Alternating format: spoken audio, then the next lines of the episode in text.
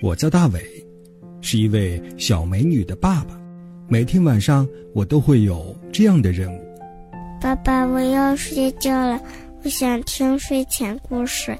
好，好，好，咱们就开始今天的睡前故事。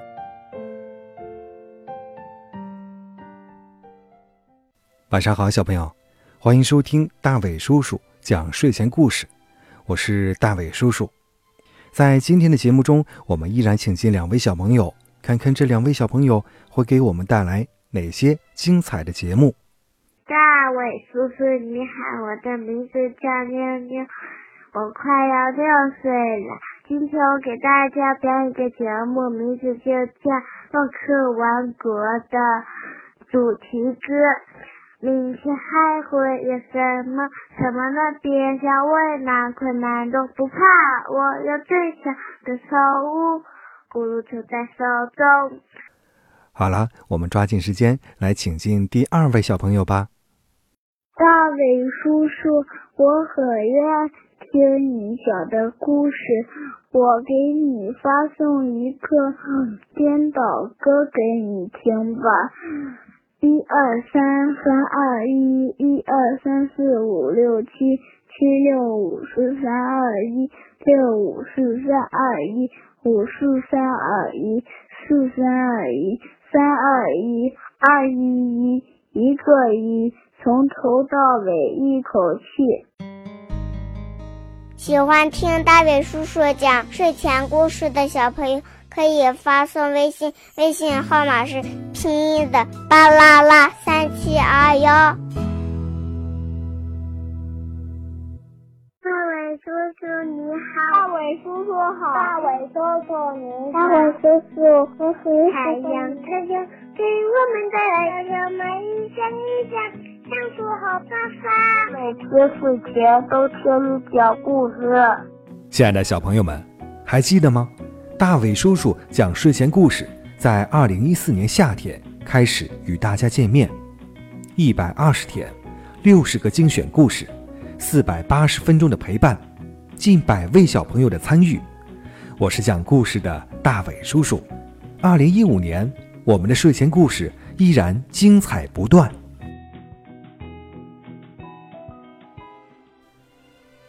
非常感谢两位小朋友的精彩表演。大伟叔叔为你们点赞。开始今晚的睡前故事吧。今晚的睡前故事啊，叫做《吃窝边草的兔子》。咱们生活中啊，经常会说兔子不吃窝边草。那么今天的故事呢，叫做《吃窝边草的兔子》。兔子小花长大了，准备一个人去外面闯世界了。在离家之前，兔妈妈苦口婆心地对他说：“孩子，你要记住，在任何情况下，都不要把窝边的草吃掉。”小花在山坡上安了家，为了安全考虑，她在三个地方设计了出口。母亲的嘱咐，她一直放在心上。外出吃草时，总是跑到离洞口很远的地方去。整个秋天，小花没有遇到任何危险。冬天来了，西北风呼呼的刮过。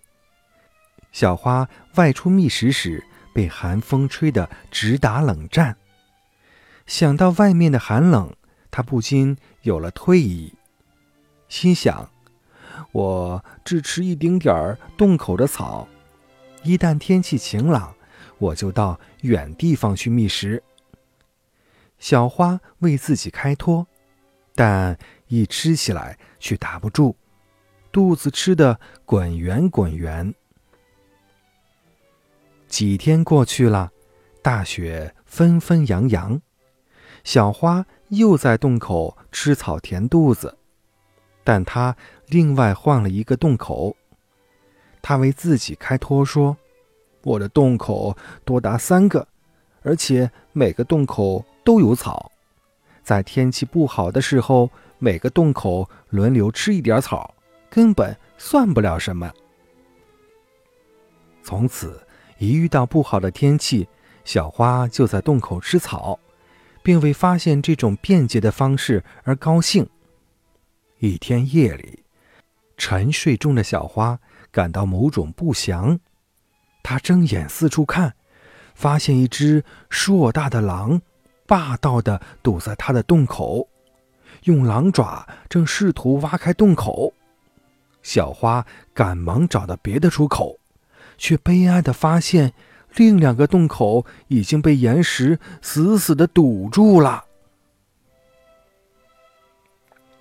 从你第一次动了窝边草后，我就推测这里必然存有兔子，但一般说来，狡兔有三窟，没确定另外两个洞口的方位，所以我不敢下手，一直等到了现在。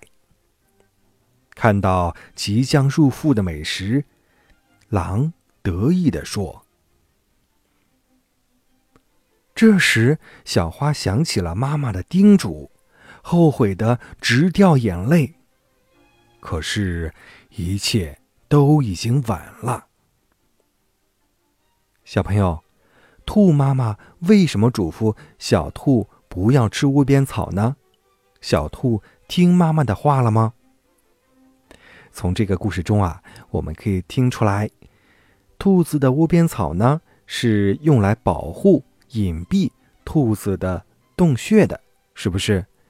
当小兔第一次吃了窝边草，大灰狼发现这个洞里面住着小兔子。